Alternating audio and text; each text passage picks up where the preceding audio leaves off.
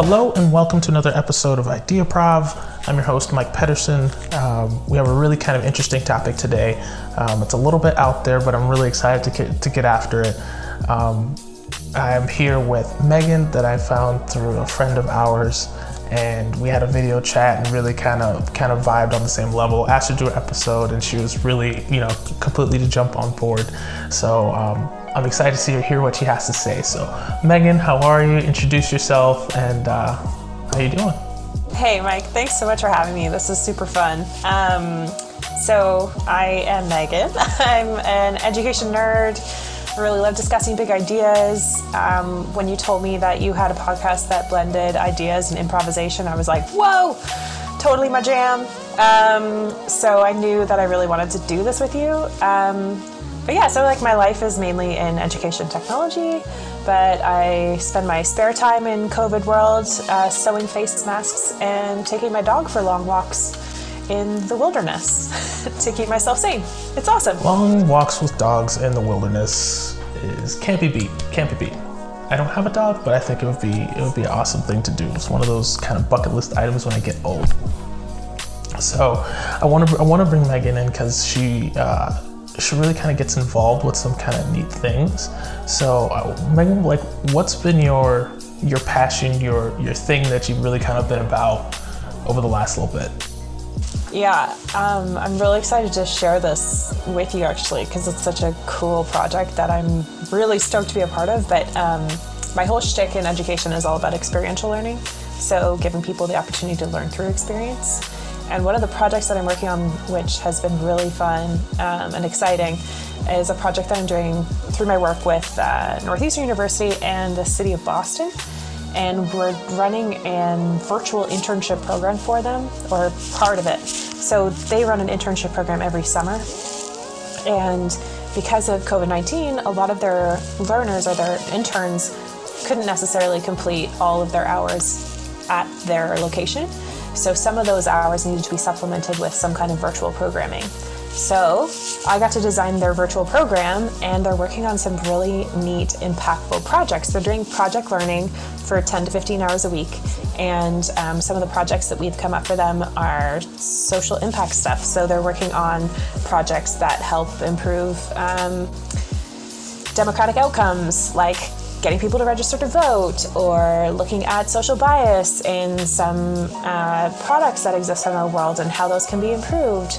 Um, and the projects themselves that they're working on, they're coming up with you know these actual tangible products so for democratic engagement they're creating a poster to help certain districts like know where to go to register to vote and how to vote um, there's another one that's about pandemic health and wellness so they're putting together like a playbook for people to um, you know survive and be healthy and well during pandemic times um, which is you know a feat enough um, in and of itself and um, yeah, it just it's it's really cool to be able to work on a project that not only, I get to you know insert some experiential learning into the lives of youth that may not have had it before. A lot of these youth have been doing their schoolwork online, but not in the same way, in like a check the box or show up to your Zoom meeting. Whereas this has really challenged them to think more critically and you know, form opinions and come up with cool ideas that they can share with their community. So yeah, it's uh, it's really cool. They actually do their presentations tomorrow, um, or sorry, they hand in their projects, their final projects tomorrow, and then they present to uh, whole consortium of, uh, you know, faculty at Northeastern and um, folks at City of Boston and their their, their um, locations that they're working at as well, their supervisors, on Monday in a virtual showcase. So, yeah. Wow. How many, how many kids are we talking about? Or young adults? Well, yeah, great question. Um, there were about 130 youth that opted to do this virtual track. There are other virtual tracks that were options. Ours was obviously the best. Um, but yeah, we had 130 youth doing these projects with us, which is, I think, something like 25 or 27 teams total. Wow, that's a lot. Um, now, has, has this happened before, or is this more of a one off because of the pandemic? I mean, is it like a yearly thing, a quarterly thing, um, just based on supply? Well, so they generally every summer they'll do their um, internship, but every summer, generally that internship, which is sponsored by the City of Boston um, and with community based organizations within Boston, um, they will go to their internship for 25 hours a week um, and they'll get paid because they go there to do 25 hours of work. But because of COVID 19 and this summer, they actually originally were like, well, we're not going to do internships this summer. And a lot of folks were like, hang on, those internships are super powerful and impactful because you're putting money toward, or, you know, putting money into the economy of the, for these youth and actually in fact a lot of there's they do some research around it and a lot of the youth use the money that they make in their internship to pay a household bill. So it's it's impactful to have this program running. So they needed to come up with a way that they could still run the program but then supplement some of the hours that the students wouldn't or the youth wouldn't be able to do in the office because the office job obviously is not the same. You can't get 25 hours of work out of a youth if they're not, you know, helping you out around the office. So we had to supplement those hours with a project. Wonderful. Um, it's really neat to see these type of things kind of, I guess, organically grow um, and to be used for for good. Like this is the stuff that I feel like needs more publicity that people just don't see, don't realize. Um, they don't realize, I guess, you know, people and young adults, the next generation is like trying to do good things you know, and they all see them like, oh, they're all buried in their phones, and you know, they're not communicating with anybody, and doesn't know any soft skills, and all these kinds of things, and blah blah blah. You know, uh, trying getting that mindset to to kind of embrace the the new generation and how they're going about things is always really interesting to me. Yeah, and I think you know, like my whole shtick forever in experiential learning is like that is how you learn those quote soft skills or those like interdisciplinary skills. You have to learn them by having experiences. You can't just like read about how to be a good leader. That doesn't work. It doesn't work. You know so you have to do these real life you know experiences and projects in order to build those skills. So yeah, not only are they creating something impactful for their community, but they're also building these skills that they wouldn't necessarily build in a classroom or reading a textbook. Um, so yeah, exactly. I think there's it's co- it's really cool to me that um, I think there's been a big shift in terms of like the COVID world and how everything has adjusted and a lot of things things are virtual.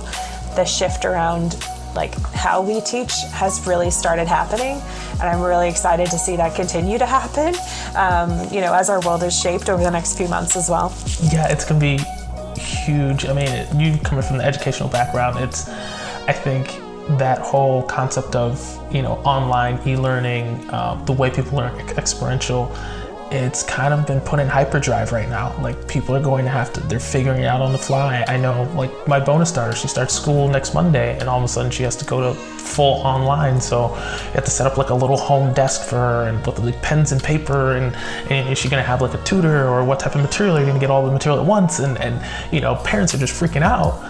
But at the same time, you know, I have a uh, even younger one, an eight month old, and I'm wondering, I, it crossed my mind the other day. I said, will she ever go to a legit school school?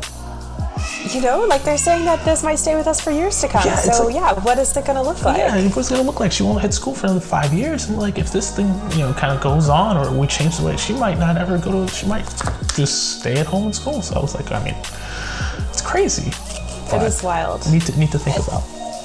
Yeah, so, and I think like I was just to say like the, the the change that had to happen between you know when it was declared a pandemic and everything shut down like in that last couple weeks of March there was a huge scramble for everybody to just get get stuff online. Like I'm putting that in air quotes like you know that's like there's a huge difference between let's shove it online um, and let's actually design an experience that's really impactful and valuable for people. So that is the shift that I'm talking about where I'm like, it's starting to happen now. They realize that like when they just shoved it online, it wasn't an amazing experience for people. People don't want to sit on a Zoom call for four hours or, you know, a two and a half hour lecture. Like nobody wants to do that, myself included. Even like a one hour Zoom call, I'm like, okay, tapped out. I need a beer. Thank you.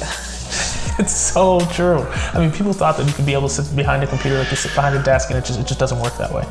And like you get mentally spent after a little while. So, um, great, great tidbit um, of information. Uh, is there any way that, let's say, maybe the general public could be, potentially get involved or, or help with this initiative at all?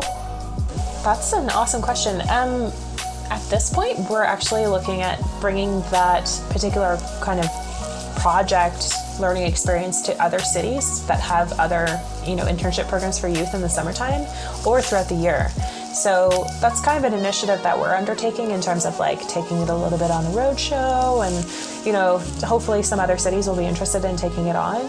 Um, but yeah i guess if anyone's interested in doing something like that with youth please get in touch with me because um, I would love to explore that with you, whether that's through your school, your organization, um, whatever it is, your city, don't care. Like that, this is stuff that really makes me excited and feel like I'm having an impact in what I do. So I'm happy to have those discussions. Wonderful. Well, we'll definitely make sure to um, get the information from you and add it into the uh, the bio or the comments or the description. Um, of the episode below so that way you guys can get in contact with Megan and um, make some even more powerful change in the community.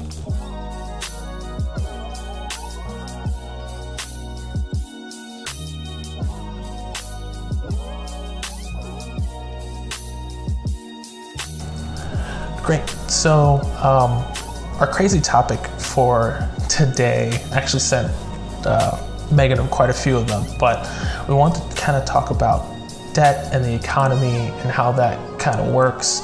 Um, and with the age of COVID and even before that, we are talking about, for example, emerging economies, maybe third world countries, or just companies that, or not, sorry, not companies, but um, countries that are still growing and heavily developing.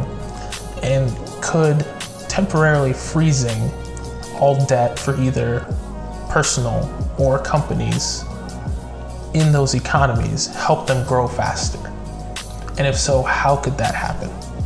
So, my first initial thought with this was a resounding yes. Um, just because I thought this makes a lot of sense. Like, if everybody doesn't owe money everywhere, they have more money to impact to put in into their business, they have more impact, uh, more money to feed their families, um, and therefore can grow faster. Now, on the flip side of it, you have those that might have a flight risk, right? So they're going to borrow $10,000 to start a business from a bank, and you'll never hear or see those people again. They'll board a flight to wherever and disappear. It's exaggerated thinking, but I'm sure it will probably be done because you have some unsavory people. Um, but I'm thinking for the average, let's say, small business owner, if they didn't have hanging debt of $100,000 for their place or their land or their business to get started. And they deferred that for a period of 24, 48, 72 months, you know, three years, four years. Maybe the whole, you know, country does it. Like how much money could they potentially make from a GDP level? And I thought it was quite a bit. Now, I'm missing some holes here, so I'm looking to you, Megan, to kind of like fill that and and, uh, and show me the ropes. oh God, yeah. Let's just pretend like I'm an economist for a second. Um, definitely not. Just as like a, a note to the to the listeners. Um, I, I mean, I, I'm with you in the fact that I, when I first looked at this question uh, from before even looking into it at all, I was like, of course, that would make a huge difference. Like even to me personally, with someone who's you know carrying debt from my uh, you know very expensive international master's degree. Um, you know, it's like it's that would make a huge difference. But one of the biggest things that came across in my mind, which which actually um, as like a sweeping statement for whether that be personal level, you know, municipal, you know, statewide or federal or countrywide, um, is that meeting people's basic needs is more important than repaying debt. And that is so, that in and of itself is an idea that if you can't meet your basic needs, that you should have your debt frozen, is I think something that a lot of people have talked about, but it's never really been implemented. And it was really interesting, you know, in the time of COVID because um, the G20 actually froze the debt for the poorest countries in the world because they wanted them to have the resources to fund the med- medical care that they needed to fund in order to fight the virus. So it's already happening in our in our world and it's already being you know signed off on the line by the, the biggest powerhouse countries in the world like why can't we do this on a you know if we're doing it on that large of a scale why can't we test this or do this on a smaller scale and, and see the impact it'll have you know even on people in our generation who are carrying a bunch of student loans um, you know there's like a whole bunch of stats that i've looked up that i'm going to throw your way eventually but um, yeah. you go ahead yeah, no, I think I think you're spot on, especially because you look at the wide variety of things in regards to finances and debt, right? And so here in the United States, they always say, oh, you know, we're not going to, you know, we don't want to increase the national debt, and it's something like 5.7 trillion dollars. Like, where are we ever going to get this money? We're never going to repay this. Like, what is the point of, of attempting to try and repay this when it's not going to happen? Like, it's this cyclical thing. Um, it, it's not like any other country or, or is just going to magically say we're going to stop shipping goods services and export everything to you until you repay us all our money like it's not going to happen like the global economy is way more you know in flux than that and so this concept of debt kind of it boggles my mind because i think you, you, you kind of hit the nail on the head is if you're in a developing country and you don't have food, water, shelter, whatever, you, like you don't care that you owe the next guy 20 bucks. Like you're trying to figure out your next meal. And the inability for some, I guess you could say executives, higher ups, you know, these world economists to, to not see that and to say, hey, no, you still owe 20 bucks. Like it's extremely disconnected um, from the humanity portion of it. Um, and to get people to believe in humans is yeah it, a it, different conversation. It's so hard because we live in this like very capitalist society. And so when we're living in capitalism, debt is just a byproduct of that. And so, you know, we're sold this idea that if we invest in things, you know, like education or a car or a house, by being essentially in debt to do those things, then our economic outcome later in life would be greater. But is that true? Like, I mean, I'm going to be paying off my ridiculous student loan for many years to come. And that money every month could actually go to something that could improve my life right now. you know, maybe in 10 years it'll feel great, but like for the next 10 years, it's going to feel kind of crappy.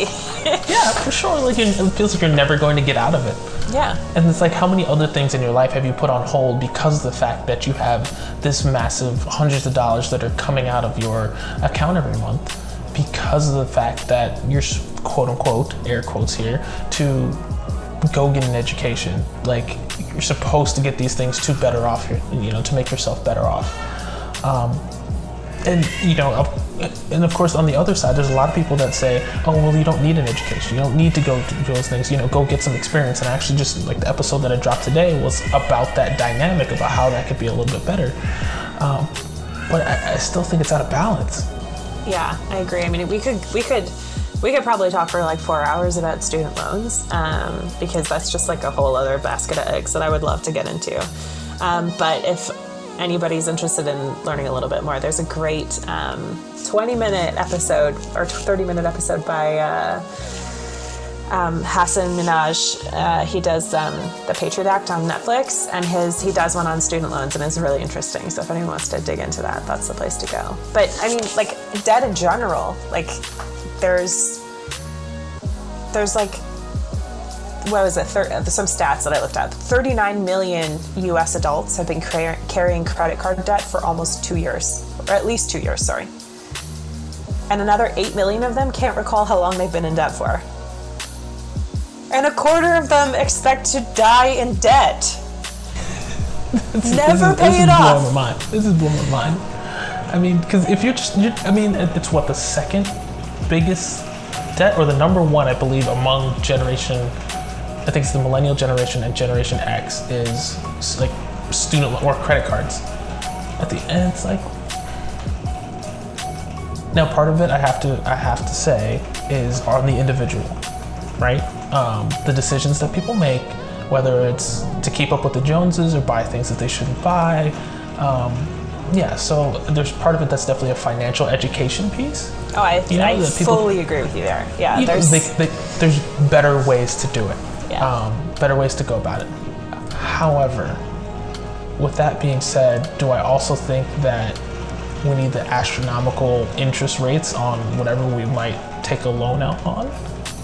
Well, and I think the other thing is like you know there's so many people that are living so close to the edge of poverty.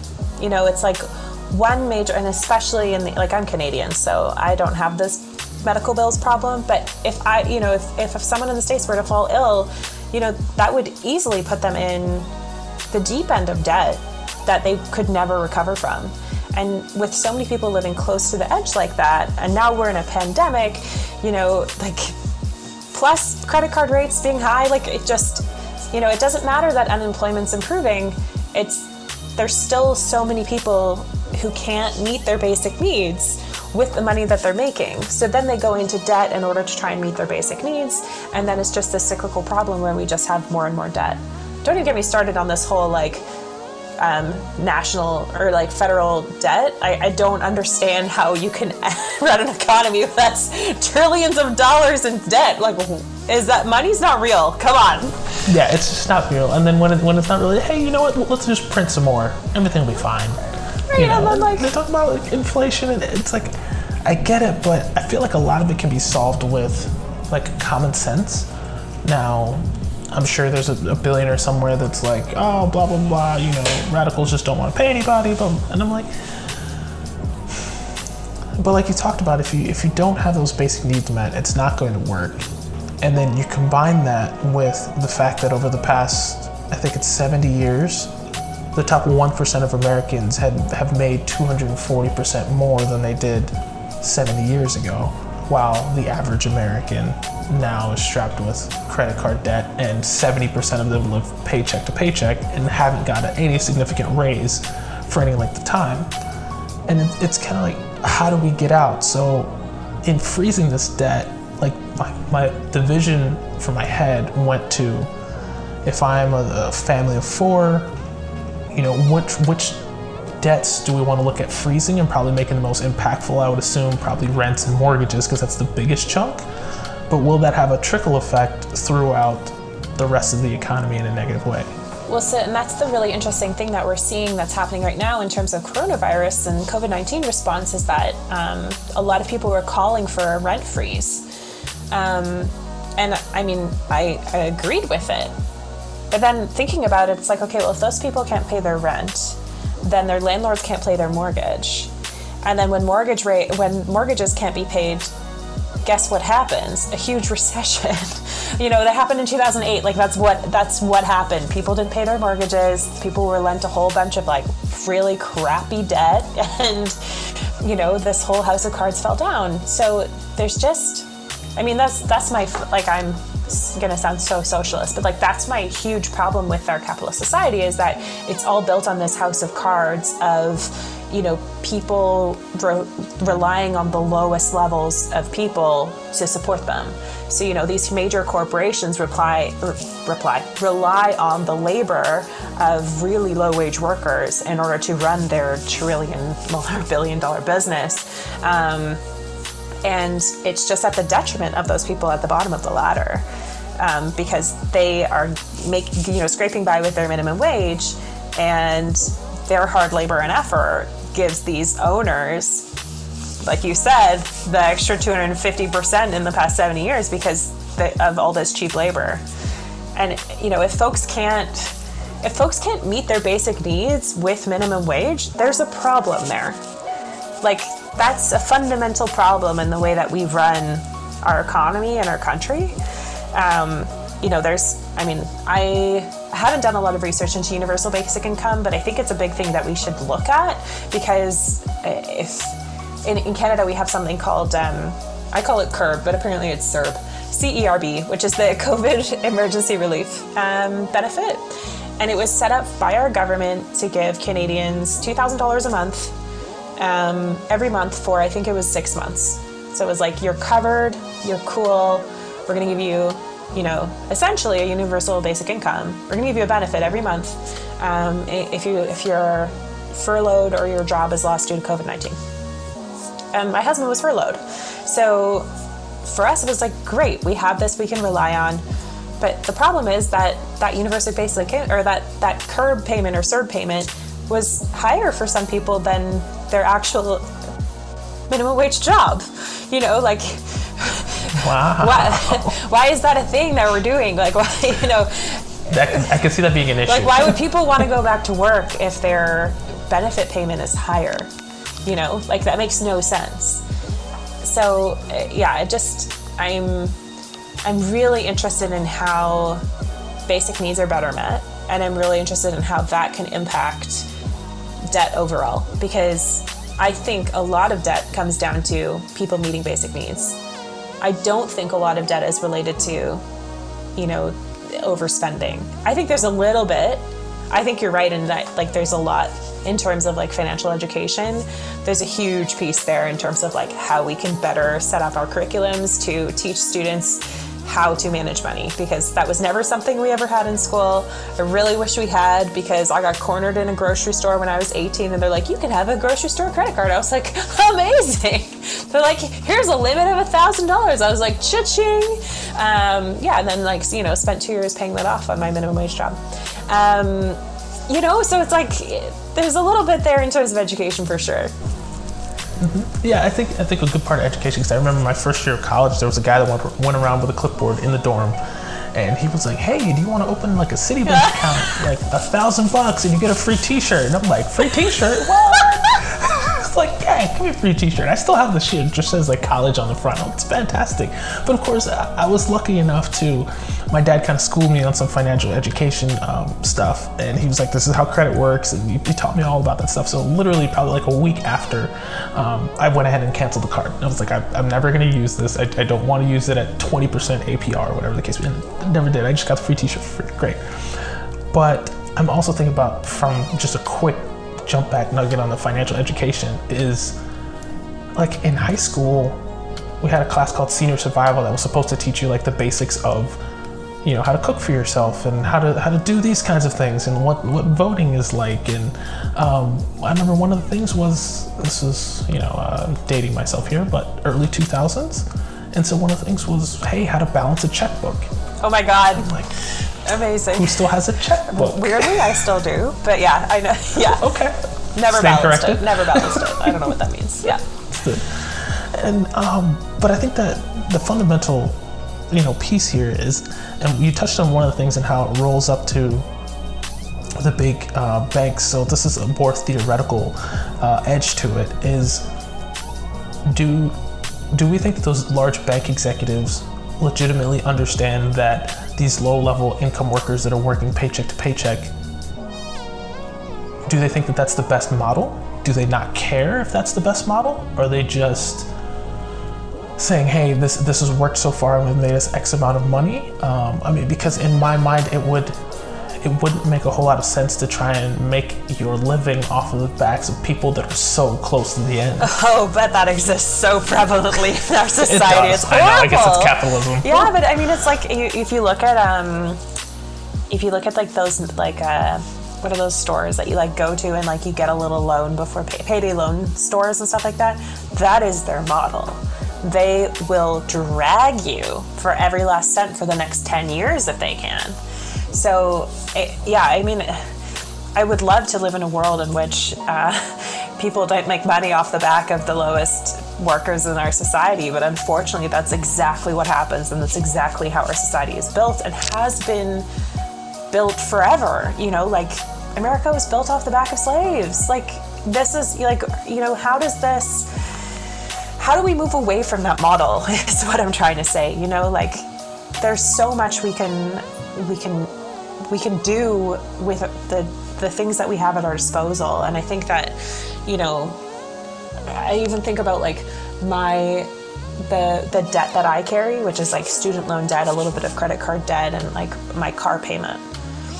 And like because I had a car payment last year, we bought a car when we moved back to Canada, and like within a week, within like one day of my first car payment that like took came out of my account, the bank that I did my car loan through called me and was like, "Hey, you're in good standing.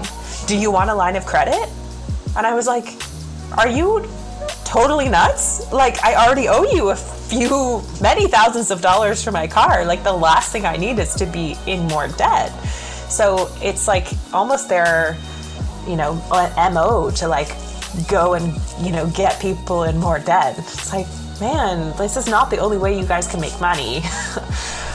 yeah, it's like there's got to be a better way, right? Um, and maybe it's maybe that's not the small guy maybe it's playing off the medium guy or, or the high guy but you know it, it kind of also does rub you the wrong way because you hear about these mega people who rip people off, like the Bernie Madoffs or whatever, with the Ponzi schemes, and just and they run through it. And, and of course, there's a human component. They're just you know, partially bad people. Um, but at the same time, I also have to think if there's if you have that many people on the bad side of things, you have to have some people on the good side of things, right? Some people that are fighting it. And how is it that those loopholes are never closed? like those things are never changed? Uh, that would be uh, because I mean we've been doing this like you said since the time yeah. of slavery. We're talking a couple yeah. hundred years here. Uh, like at some point in time, somebody's got to figure something out. That hey, maybe if we plug this little hole you know, the offshore bank accounts. oh some, some people don't pay taxes. Yeah, but the, these like, people have money to fight that stuff, so they pay lobbyists to go and lobby government to make sure that those holes don't get plugged. That's the that's the perpetual problem is that there's these mega rich people that don't pay taxes and corporations that don't pay taxes. So there's a significant amount of money that's missing from the economy because it's not being or not missing from the economy, but not being like refed back into the economy or through the government um, through proper taxation because assets are being hidden or companies get write offs or whatever it is. And so that is a trickle down effect because then it means that our tax rates need to get higher because the corporations aren't paying their fair share. So then the fair share for the people who earn minimum wage is way higher than it probably should be, you know, in order to meet your basic needs. um, it's just this like really annoying cyclical thing. We have this saying in my household because both my husband and I came from, you know, middle class families. Like we're definitely we weren't weren't well off, but we weren't poor off. But you know, we're working class. So we have this saying that we say is like money makes money. So people who are born into wealth or who have significant wealth that allows them to make more wealth because they can afford to invest in things that help them get gain more wealth. So, great example is like someone who's you know a teenager who's born into a wealthy family, they can afford to go and do an unpaid internship because they can afford to not work. Dad is going to foot the bill, or mom is right? going to foot the bill. And you know, for the rest of us who need to, you know, pay for everything ourselves, um, we don't get that luxury. So then we're already a few steps behind. And so there's this total disparity between the way that people are able to access and interact with our world and our economy that is like uh, you know kind of like not written or like not really acknowledged often that there's really it's we live in a classist system. you know, there are classes. Yeah, there's the wealth, super wealthy people and folks that can afford to do stuff, and there's the rest of us who hang out in the debt zone. Yeah other 99% that kind of hang out, you know, that aren't, aren't afforded those luxuries or have to work extremely hard to move up, you know, like a half a class or a quarter of a class into, into the next one. Um, and I'm looking at this, this debt freezing thing, and I'm thinking, if you look at it from a personal standpoint, so you look at that, the family that is of the teenager of one of the one percenters compared to a regular average working American family what is the level at which let's say that working families debt would have to be frozen to ideally make the playing field even? Yeah i think that's a great question. The first statement is that i don't think the playing field will ever be even because there's it was already too different to begin with. But i think you know, you touched on this at the beginning when you said like mortgage payments and rent payments, those significantly larger monthly payments that need to happen.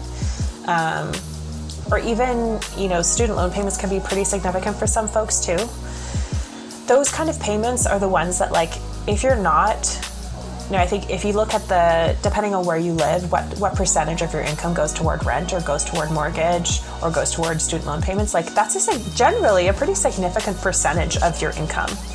And so, you know, what would it look like for people to have, you know, 20% of their or 40% of their income back for themselves? You know, how would they invest either in themselves or in their community? Which is the like the big thing. You know, we're talking about freezing debt and how that can help economies grow faster. I think that helps, especially local economies, skyrocket because you know if if my if my rent or my student loan payment was frozen, I would be like, great, we can go and like eat at the local restaurant, or like I can go pick up some stuff from the local bakery, or get myself a coffee, a coffee at the local coffee shop. You know, I would reinvest in my community because that's what's important to me but also like you know i'm then afforded the ability to do so it was like one of the like best best moments that i realized when i was like oh my god i can go and get a coffee like buy a coffee for myself at like a fancy coffee store and like i don't feel like that means I need to take away from my grocery money this week. it was a great feeling. you don't feel like yeah, guilt? Exactly. It's like, okay, I don't need to feel guilty about this like $4 coffee. This is great. I'm going to enjoy Yeah. it. Yeah, it's, it's funny that you mentioned that because I had that same moment yeah, a couple of years ago in which I think I went out to get like Chipotle or food or something like that. And I remember after I finished, I had paid on everything, I had ate, and I had walked out. And I just had a moment when I got back in the car and I thought to myself, I did not even sweat about bringing out my debit card. That moment where you're like, is it going to come back as insufficient funds? Yeah. it's sufficient funds. It, it, no, I- it didn't even cross my mind. I knew I was getting that meal. I was not going hungry tonight. I felt good, you know. Um, but you're talking about like that 40, 50%. Like that's huge because not only is it, is it, you're talking about local businesses, right? But then we're also talking about that 40, 50, 50% can go towards things that can be helpful for the family. So you're talking about reinvesting in education, potentially buying a more permanent, you know, home, um, making it equitable to, to live there. Maybe they need to, you know, to fix the water, to fix the heat, or something like that in in the actual home, which can make it a better thing. And not only is that helping the family, but that's also helping another local business to be able to, you know, put food on their plate, and it becomes a domino effect. So all of a sudden you've injected an extra 45 50% of money into the economy just by freezing it for a little bit of time Yeah.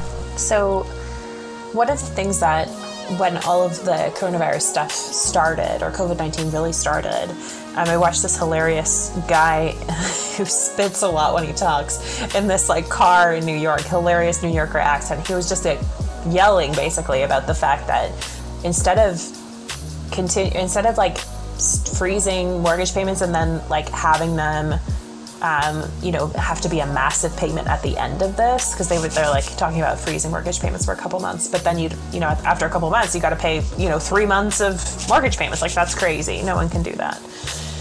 Um, so he was saying why don't you just extend the term of the mortgage? So like take those two or three months and just chop them on the end. So like you know your mortgage term is no longer 25 years it's 25.25 years. You know and like that actually is not a huge impact. The bank is still going to get their money it's just going to take a little bit longer you know which means you might pay a little bit more interest over time. But the reality is that in that time those three months that you really need that income that extra 40 50% or whatever it is of your paycheck you can use that to meet your basic needs and invest in the local economy or do things like you know fix your heating in your house because that's important. So you might need that when you live up north. Yeah. So i think that like the way i kind of envision because we keep talking about dominoes.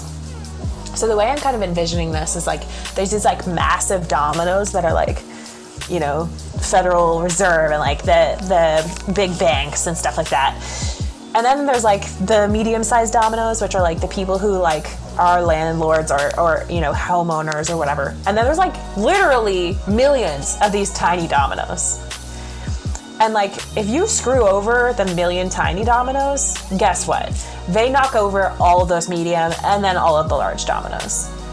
But if you don't screw those over and you just like, you know, tell those medium and large dominoes to just chill for a little bit, not much happens. Like maybe those upper dominoes rock a little bit, but they're still okay because there's still so much more that they can do with what's at their fingertips in terms of resources than those little tiny million dollar like million dominoes that don't really have much leeway. And like that is that's like that's the de- like that was the depressing part reading these stats. It was like, gosh, so many people are living on the edge constantly, and you know, 25 people, 25% of people expecting to die in debt. Like that is wild to me. That's that's That absurd. is that is absurd. Absurd. You know, like there's that's I just I want people to be given the opportunity to not only get themselves out of debt but get themselves, you know, even like my sister just paid off a bunch of her debt and she sent me a message and was like a screenshot of like the zeros and she was like these are the greatest zeros of all time you know just so excited to just be at zero like imagine we could i mean you know screw freezing debt let's just forgive a bunch of debt let's like, get Yeah. people to And- zero and- And that's that's the other part. That's the other side of it that I really feel could be a huge opportunity to be able to invest in it. So you have to think, right? Um, I said this on a, on a different episode. One of my uncles went down to the Virgin Islands, and because he was a doctor, they forgave his debt after like three years. And I said, why does it?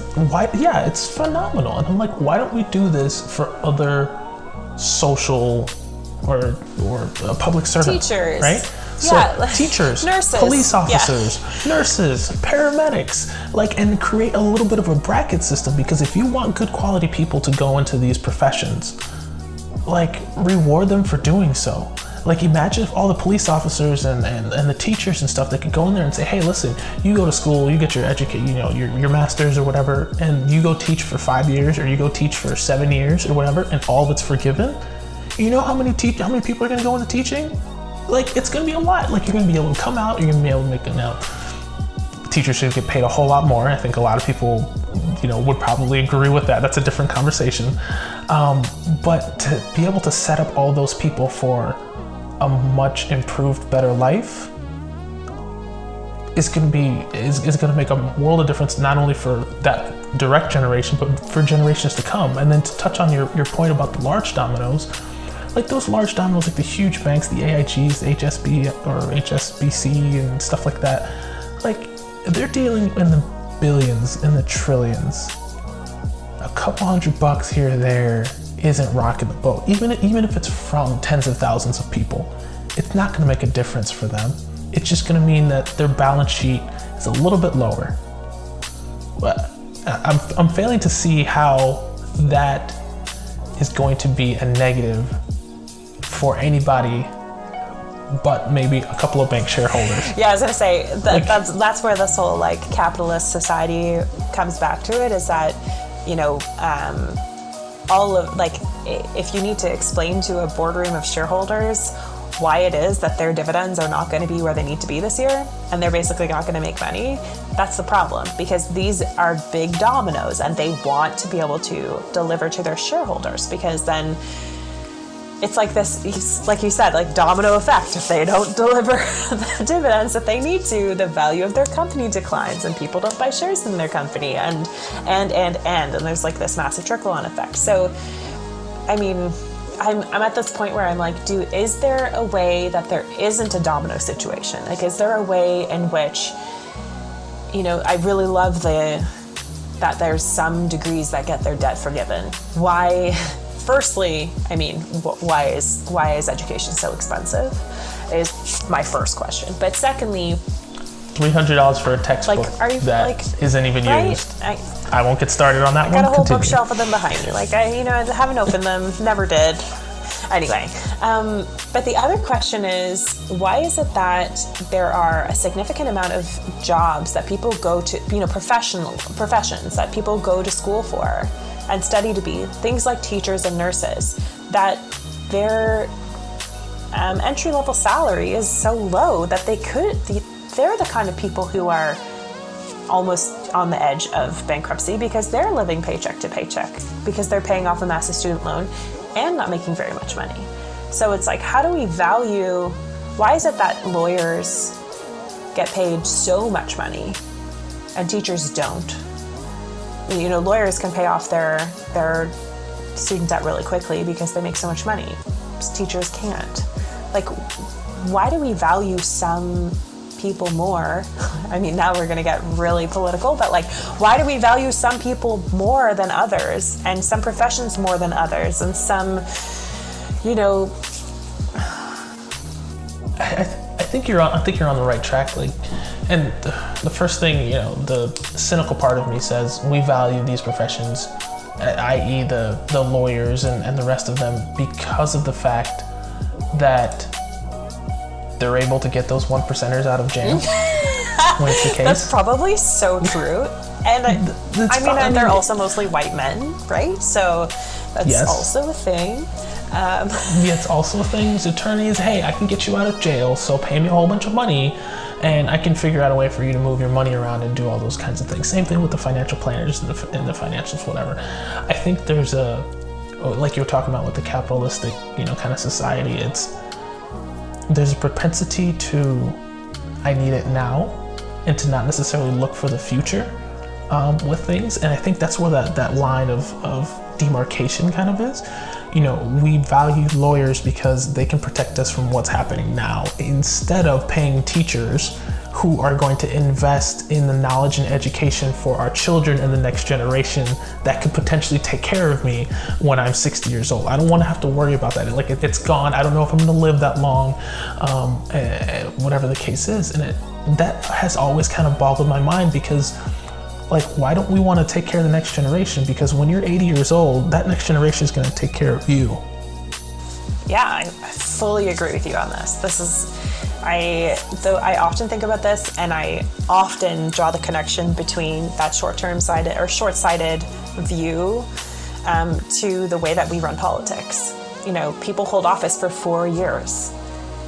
So why would we look much further than that if an administration is going to change, funding's going to change, you know, laws are going to change, there'll be stupid executive orders. Like, you know, there's things that we can't rely on in four years' time. So I can understand why we're short sighted. I hate it because I want us to be long term and I want us to think about, you know, what the impact of something like a debt freeze for a year even could look like. Like my husband's from the Netherlands and he just like was like, hey, uh, student loan, which I pay zero interest on, um, I can't pay for a year. And they're like, no problem. You could freeze your student loan debt for an entire year up to six times. And you also pay zero interest. Like, what the freedom that that gives him is incredible. What is what is it off the back of that government? Not much. Because, you know, what are they making on his, you know, 30 thousand euro loan. Not a whole lot. You know, if they were to charge him interest, it wouldn't be a whole lot. So for them, it's you know that's giving back to their citizens to allow them to have the income to then go and invest it in their economy. So like, yes, we know that this works, and we know that it works long term. Yeah, and it's like if if if you're doing these things now, right? And let's say take your husband as example. If that's the case and he's able to defer that for a year, right? if there's no interest, there's no anything, it's not like that entity that he owes to isn't going to be around in 20 years. Is it be around 10 years? Even around five years. It's like they're not going anywhere. You're going to get your money whether it's today or tomorrow. And for whomever is deferring now, there's somebody that's still paying, and maybe there's somebody that's coming off the deferment that's still go- that is going to start paying again. So, I agree with you in the fact that oftentimes the legislature and the political system forces us to be short-sighted. And oftentimes I've looked at it in a different perspective because I, I think there needs to be some limits on how long you can stay in office for some of these things. It's just you shouldn't be able to have a job like locked in when you're 40 and never have to worry about ever losing it until you're 85 and retire. Like that's it's backwards. You know, like everybody else has to worry about that, but you. Anyway, sidebar. Um, that's like shorten those things up, and I, I think it's going to force people to to to automatically kind of flip the world a little bit and say, hey, like I'm going to have to think about things differently because I know I can't just stall out for, like you said, for four years, knowing that something's going to change. I mean, if everyone's having, you know, if the majority of people are living paycheck to paycheck, then that, that we should have the same kind of, you know, what is it, intensity or like, I don't know, speed around like how we think about things. Like, let's try stuff out and let's try stuff out quickly. Um, let's not try and try something out and see what happens in four years' time. Uh, let's try it now and and test it. You know, I think there's there's a lot to be said in the way that we our governments can actually support the people that are within them. Um, and I think that there's a lot that they do to support citizens, but I think there's a lot more that they do to support corporations. Um, and yeah, I, I, think I'm with you in that I, I almost feel like that that I think you were saying before, like that's backwards. Like let's think about people first. Um, because they impact the corporations and they buy from the corporations, they work for the corporations. So, you know, if we can booster them first, that'll have a flow on effect. I just think it's it's so it's different because of the fact that if I don't know, I feel personally that if you were to just t- take a step back for a moment and say, hey, listen, let me give these little guys a break. Let me give these little dominoes a break for a minute. Let them catch their breath let them get their feet underneath them, that you're gonna make the money back double, triple fold in a year, two years, three years. They're going to go out, they're gonna buy. They're going to go out and they're going to, you know, reinvest in the economy. They're gonna have way more money. You know, they're gonna invest in themselves in education and come out with better services and stuff like that. That's gonna help bolster the economy in the future. And so I get it. It's, it's this constant trade-off of a bird in the hand versus two in the bush right? Like they might do this or they might just kind of sit on it and stockpile and save. Oh, yep, okay, that's a risk that you might take, but that $200 a month, is that really killing you, Mr. Big Bank? I, I don't think so. I don't, th- I think you'll be just fine. Um, so I, I, also want to touch on, um, like we got to the forgiving of the civil servants. Um, and I was thinking about it when you said it, but blending that with the income of people on a, on a universal level, does that, I guess, how am I trying to word this? Does that make the concept of freezing the debt null and void if we give people that basic income? or or do you think it could be done in conjunction together? Yeah, that's a great. Uh, that's a really interesting question. I think there's yeah. I think because we've been living in this society without a universal basic income and for so long, we would kind of need a blend of it in order to move forward. Um, you know, the, the thing about like debt, like lending money is never the answer. Like for for any for for banks for anyone because like the especially now the risk levels are super high. Like why would anybody want to lend anyone money in this time? Like it's so uncertain.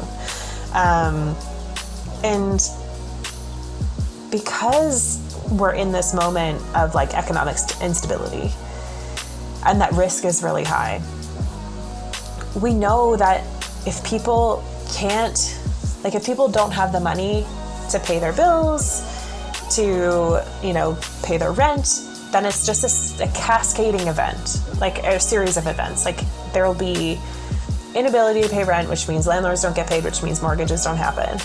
And you know, that leads to a whole bunch of credit defaults, a whole bunch of you know, like house foreclosures and seizures of assets. And then we end up in this moment like we did in 2008 where all those big banks who, you know, supposedly were supposed to be getting all this money from all these people who they had just like lended terrible credit to, end up getting a massive bailout.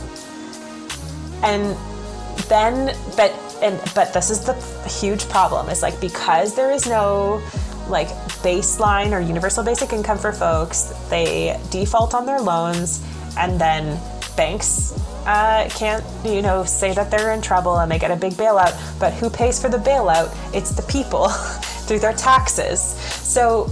Eh, I, I'm failed to see how like our whole idea around like money, you know, supporting economies is really being supported by these big bank or like the big dominoes because in the end the money is still coming from those million tiny dominoes so like why don't we just set them up for success in the first place?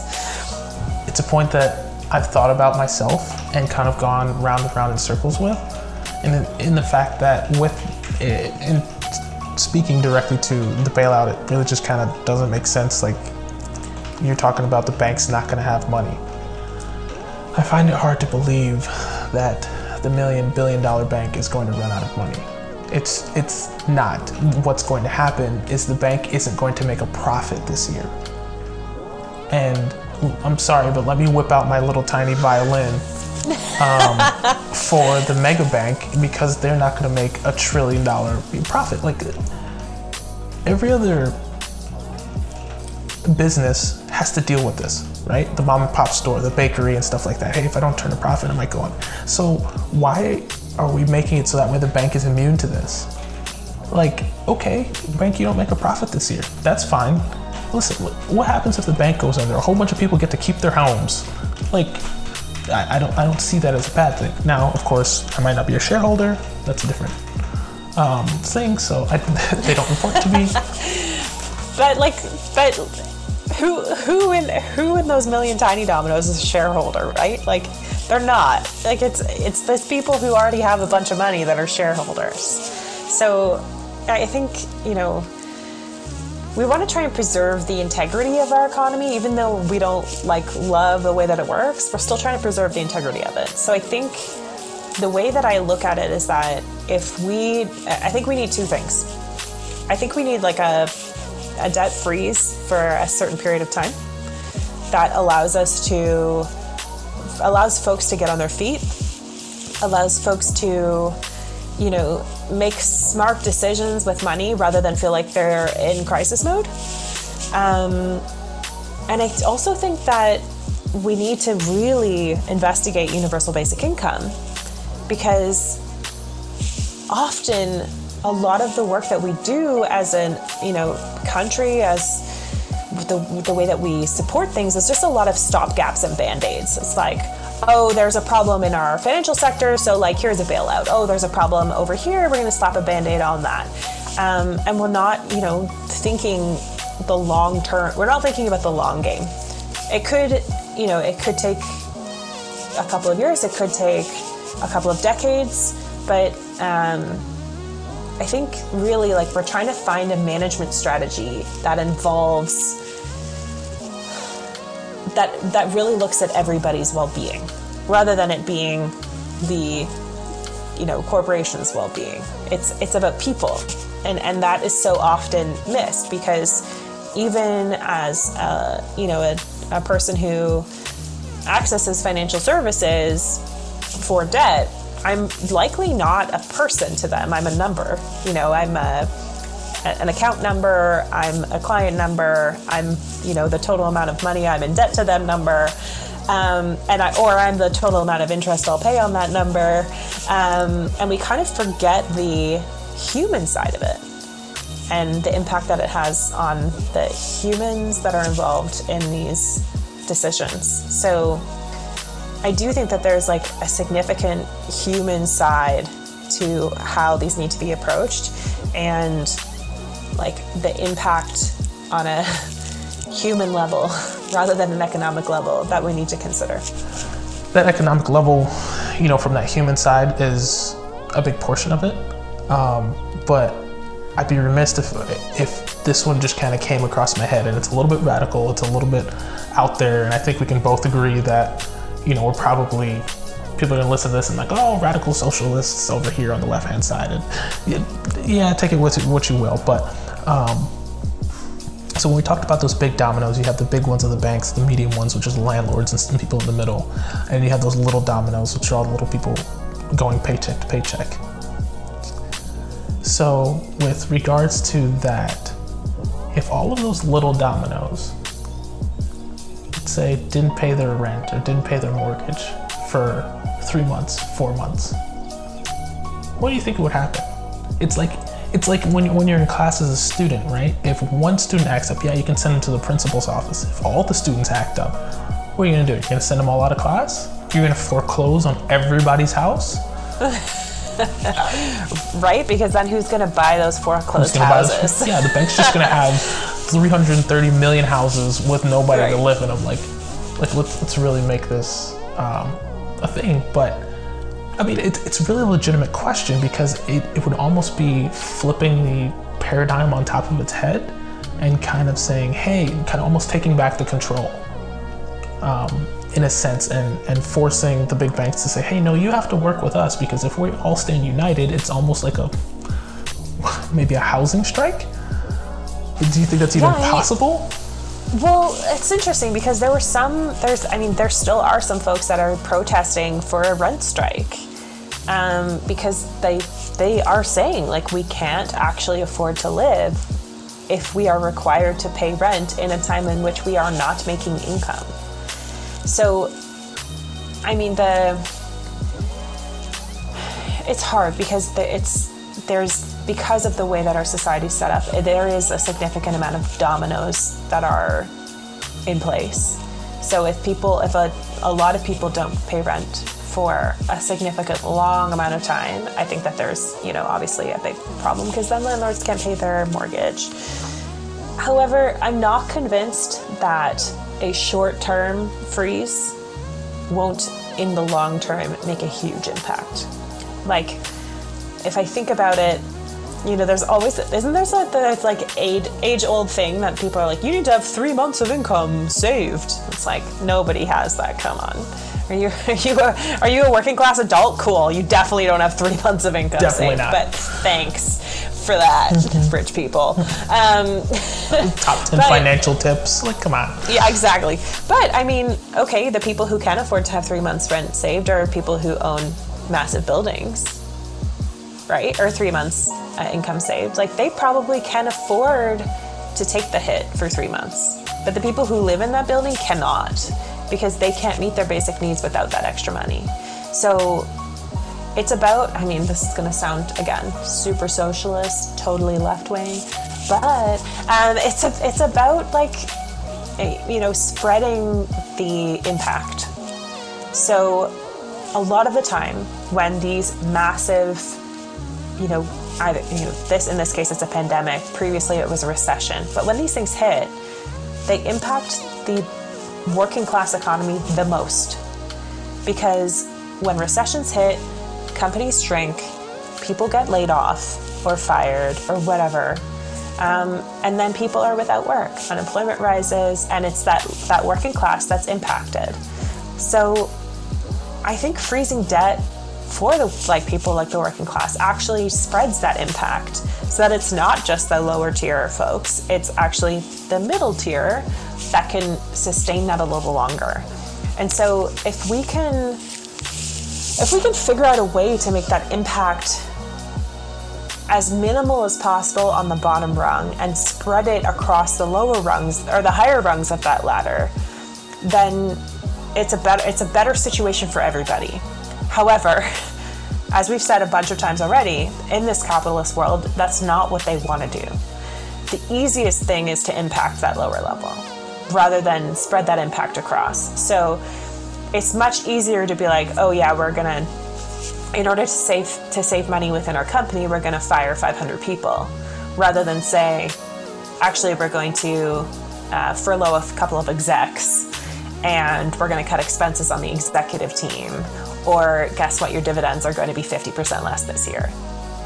That's a much more difficult conversation than having, you know, a whole bunch of people laid off. So I think that there's I mean, I often kind of I often capitalism to me is like being selfish. So like it's it's it's selfish to be like it feels like you have to be selfish to live in this capitalist world but um, the the selfishness around impact is really interesting because as much as possible those larger larger corporations those people who have more want to push that impact off of them because they want to retain the wealth that they have and the more that they try and retain the wealth, actually, the more wealth that they make.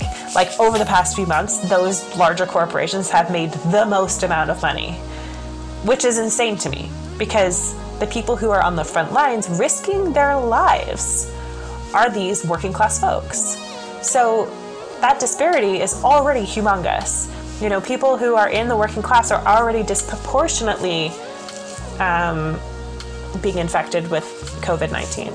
So the impact is just continually on that bottom level. So that's what I want to do. I want to spread the impact across the whole organization, uh, you know, across everybody, including shareholders, um, even though that's uncomfortable. Because, like we said before, money begets more money. So those folks who are in that top level of the, I gotta think of it as like a little ladder. Those folks who are the big domos or on the higher parts of the of the ladder it's actually not a huge impact on their life to lose a little bit. They'll still have a super high level of living. Super high level of living, and like you, like you just spoke about, the ability for those, I guess those high those high ranking people, those people in the executive boardroom, to be able to withstand a uh, a month or two or, or, or a furlough is going to be much higher. They're going to be able to come back. They're going to be fine you know, the people at the bottom is, was where they're going to have the difficulty. And it, it, would always kind of make sense to me too, and I, I never understood why this was, is having, if you're a company and you have to make that decision to furlough people, to let people go, to have layoffs, restructurings, whatever you want to call it, why is it why do you want to delay and increase the pain by doing it with the bottom rung of people which you have to do it to 60 70 people instead of doing it to four or five VPs or a president or a couple of directors. Like, why do you want to have that tough conversation 70 times versus three or versus four? well, because the VP hired the management consulting company That's to tell true. them who to fire and That's told them true. not yeah, to choose you, themselves. You can, you can do everybody but me. Um, yeah. Oh, you can look for yeah, you can look for holes in the government in the organization of this company, yeah, yeah. but like not, not at this, level, office. not at this level. You know, and I think part of it has to deal yeah. with the position and the job and the functions. But let's face it, once you, it, it seems like once you get higher up, the less contributing or creating you're actually doing. You're you're making the decisions, right? So. Um, and that kind of brings me to another one with those execs the, the concept of the golden parachute the, the ability to when you get you know you leave a company or or whatever and you're gonna walk away as your severance package with like 26 million dollars? Like I, like oh yeah this this the ceo exactly. of WeWork for example. Like we're you were done. We no longer need you but we're gonna cut you a check and, and walk away. Like those are the type of decisions that i really have to question where the motivation lies because if i'm a ceo and i have to do that or, or I'm, I'm, I'm maybe removing another top ranking executive, I'll take that 26 million and give it to the other people in the, in the company and say, hey, listen, if we got this money to do this, like let's give it to this guy. Like it's not going to benefit us. Like let's reinvest in what we're doing. Give everybody, you know, $1,500 for a Christmas break or a Christmas bonus or whatever the case may be, or just a bonus for no reason. Um, instead of giving it to this person, like where's the benefit there for, for doing that? Yeah, so I think that this comes this comes down to the like short term versus long term impact, where it, um, the short term impact of firing a bunch of people is immediate in that you have, you know, significantly less salary that you need to pay. The long term impact in terms of our economy is that there's you know 60 or 70 people that are without income. Then they're now drawing on federal support or state support to get their employment, you know, employment insurance income. Um, I forget what you guys call it in the states. We call it employment insurance. Um, unem- I think it's just unemployment. unemployment. unemployment. Yeah. So you know they're the, the decisions that they made for their life, maybe they took out a car loan to buy a car, you know, the decisions that they made for their life are suddenly in the balance because they've lost their job. And so that flow on effect is actually pretty significant because there's 70 people that have impact from this decision. Whereas like you were saying before, you just fire a couple of execs and like the impact is not humongous for them. And the there's nothing that bothers me more than looking at this disparity between pay in organizations, like between the bottom level worker and the CEO, for example. Um, and that's also an interesting thing to look at because then there's some CEOs who are like, oh, I have a $1 salary. It's like, yeah, but like you could get millions of dollars in bonuses and expenses and shares. So You're not up. hurting. Stop. Yeah, like, not hurting. shut it. Yeah. Yeah, so I mean, there's there's like the spread of impact in terms of like the people that it impacts, but then there's also the spread of impact in terms of the length of time. So the length of and you touched on this before, the length of time for people in those higher level positions to recover is much shorter than it would be for someone in those lower positions to recover from. You know, those we said this at the beginning. You could have a medical bill that could ruin you financially. And I think it's the same thing, you know, if you suddenly lose your, your income, you know, that could ruin you financially. You could you could potentially not recover from that. And so eh, I mean, I it's it's about being fair. Right? It's, yeah, it's about being fair. It's, it's about being honest. It's about being true. It's about making, I guess, what you could say, the common sense decision, right? And to play devil's advocate, there's there's people that are going to be on the other side that say, hey, well, that person, that executive, you know, worked themselves up into that particular position. They earned their stripes. You know, they they did all those kinds of things, and it's like, okay, I get that. Um, however, the amount of opportunities afforded to you being at that position is drastically more than the person that's going to be at that bottom run. So a medical bill isn't going to probably break you. You know, um, missing a, missing a, a mortgage payment or not having your salary for a month isn't going to break you. It's not going to make make sure that you miss a mortgage payment. Um, and not only to mention, but you're also talking about the the network and the impact that you have with those people. So you know, you have the ability to find jobs faster you know because you're running in a different level you're running at a different at a different ladder rung if you will because you could just reach out to you know hell i used to work with him such and such and such you know and jump over into another executive vice president role or another ceo role or whatever the case may be and, just, and they just stay at that level nonstop without ever kind of doing it and you know to kind of pivot the point, you know, uh, one of the things that you kind of you touched on was, you know, the layoffs and the furloughs. Going back to that, and the amount of time that it takes. So not just the financial impact of it, but the, I guess, societal impact of it. Like, why do we consistently think that restructuring, laying all these people off, and then returning and trying to rehire them is going to be the best option? like it seems a little backwards and we're wasting a lot of time if we're one going to rehire them um, and two maybe worried about them leaving um, but it just seems a little antiquated and you would think over time that there's got to be a better solution for this Yeah, I think that's a really good point. And you know, it's one of the things that it, time is time is money. So for companies to, you know, fire or, or lay off or furlough people to, you know, conserve funds at that particular time. In the future, as they hopefully grow again, as the economy improves or as their position improves, they then need to go through the process of finding, hiring, or rehiring the same folks again, which is like a whole lot of extra time and money that they need to go through. So, I mean, like the, it leaves those people in this just uncertain, like everything's already uncertain enough. Let's support people the best that we can. I don't know. I don't know. I, I yeah.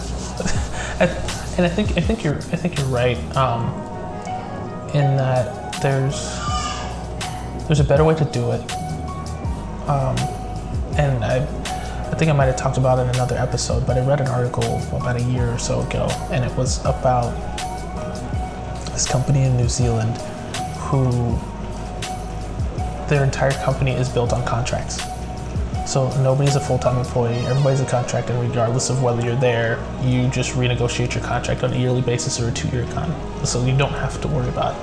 And so 60 days prior, you just have a meeting with HR. Everybody knows it, and they say they decide whether you're going to renegotiate your contract and you're going to stay with the company, or you will. Um, they'll work on, hey, your position is being eliminated, whatever the case may be, and you have the um, ability and they'll provide exiting services for you and find you a different job somewhere else. And I thought it was a really interesting concept and a take on it because of the fact that life is fluid and how you feel this year is going to be different than how you feel a year from now. Um, and apparently, they did that, they implemented that, and then also implemented a four day work week, and the people absolutely loved it they went over the moon and production increased by like 80%. And people, they asked them specifically about the termination and, you know, furloughing and leaving and all that kind of stuff. And they said the number one detractor for them that they had an issue with was the uncertainty. They didn't mind if they were going to be let go. They didn't mind if they were going to be furloughed. They just didn't want to be uncertain. They just wanted to have a sense of certainty in what their future would hold. And so I look at that and I, feel like that's a missing component is to just be truthful and honest with the people that are in your realm or scope and just say, hey, this is this is how we're gonna operate. This is how we're gonna this is how we're gonna go. It's gonna affect you. We're sorry. We're gonna help you out. And and move on. It's okay. Yeah, I like the idea of um, supporting services to help them find their next role. That's really impactful. I think that that's a that's a human touch that's often missing, particularly when people leave jobs or are fired or furloughed or whatever it is. It's just like, bye. Guess what? Your benefits are done now, so see you. Yeah, see you. Today will be your last day. Thanks. Your desk. You're like, uh, crap. Um, yeah. So, I, I I, I'm hesitant around the idea of like contract work because I think that there's a time and a place for contract work, and I think that there's um, a lot that a company can do for someone by making them a full time employee and not a contractor. Um, particularly if I'm thinking about the economy and things like buying a home or whatever, like, you know, you, there's a certain amount of stability that you need to prove in order to get credit. Back full circle back to credit um, and debt. so yeah, so if you if you want to get if you want to get some credit or get yourself into some debt, you need to have a lot of security around that because um, no one will loan you anything if you're a risky lendee. So, yeah, I mean, oh, I feel like we've just come around full circle to this whole like, should we freeze debt? And both of us are like, hell yeah. yeah, I think I think you hit it. I think you hit it on you know nail on the head. And, and to kind of like wrap it up and and summarize, I'm gonna run down the kind of the points that we have, and then we'll just see if we missed anything, right? So one of the things that we need to do is um, start to look at basic needs is more important than repaying debt because I think if if we don't come we're not comfortable with that fact, it's going to be very difficult to execute past that. Um, Number two, evaluate some universal basic income so that way you can give people a sense of security, a sense of stability, um, and a way to make the ends meet, which will then afford them an opportunity to reinvest in the community on a consistent basis and therefore in turn keeping the economy strong. Right? Um, point number three is look at debt forgiveness for a couple of um, industries, so namely public servants. So you're talking firemen, police, people, um, nurses, teachers, um, anything of that nature that would be helpful um, in forgiving their debt over after they put in, let's say, five years, five to seven years, um, depending on their scale forgive their their you know student loan debts or whatever they use to incur those debts to be able to get that education. Point number four was I want to find a way to freeze the debt for a period of time. So let's say six months. Um, this could be in the age of COVID or not, potentially in developing economies as well in other countries, and be able to spread that impact more evenly throughout throughout all the ranks of society. So we're talking the high big dominoes, the big banks, the middle ones, and the landlords, and the low income paycheck to paycheck people. Um, and then we just want to look at maybe a, a different way to interact with employees when it comes time that the companies need to reassess their talent pool and employees. Did I miss anything? Oh, I think you hit all the major points. Yeah. I love it. Cool. Well, that was uh, exactly kind of how I envisioned Idea Prov to be. Um, so uh, we got together and you know didn't have any idea how this topic was going to kind of uh, transpire, and we came out with three or four different ideas just from talking and kind of formulated a little bit of a plan that we could help try and make um, just to see what would happen if debt was freezing. So um, I have to say a wonderful thank you to Megan. I thought you were fantastic. Uh, I couldn't envision a better. Um, better co-creator for this segment so thank you for being on the show and I, I think we're gonna we're gonna really make some people think and wonder once they hear this episode Thank you so much for having me, Mike. This was so much fun. I really appreciate it. Good. Um, so, guys, as, as usual, we'll definitely put in um, Megan's notes about her uh, her project from the beginning. We'll add that into the description, and then you can always reach out to us at uh, at IdeaProv if you want to be on the show, or add your comments, and uh, we'd love to hear from you. You can also check out the website at ideaprov.live at any point in time. And uh, so drop us a line, ideaprov at gmail.com. Um, let us know of an episode that you want to hear or um, any type of topics that you want to go over, and we'd love to have you. So stay tuned for a little bit later, and you'll hear the invention of the week.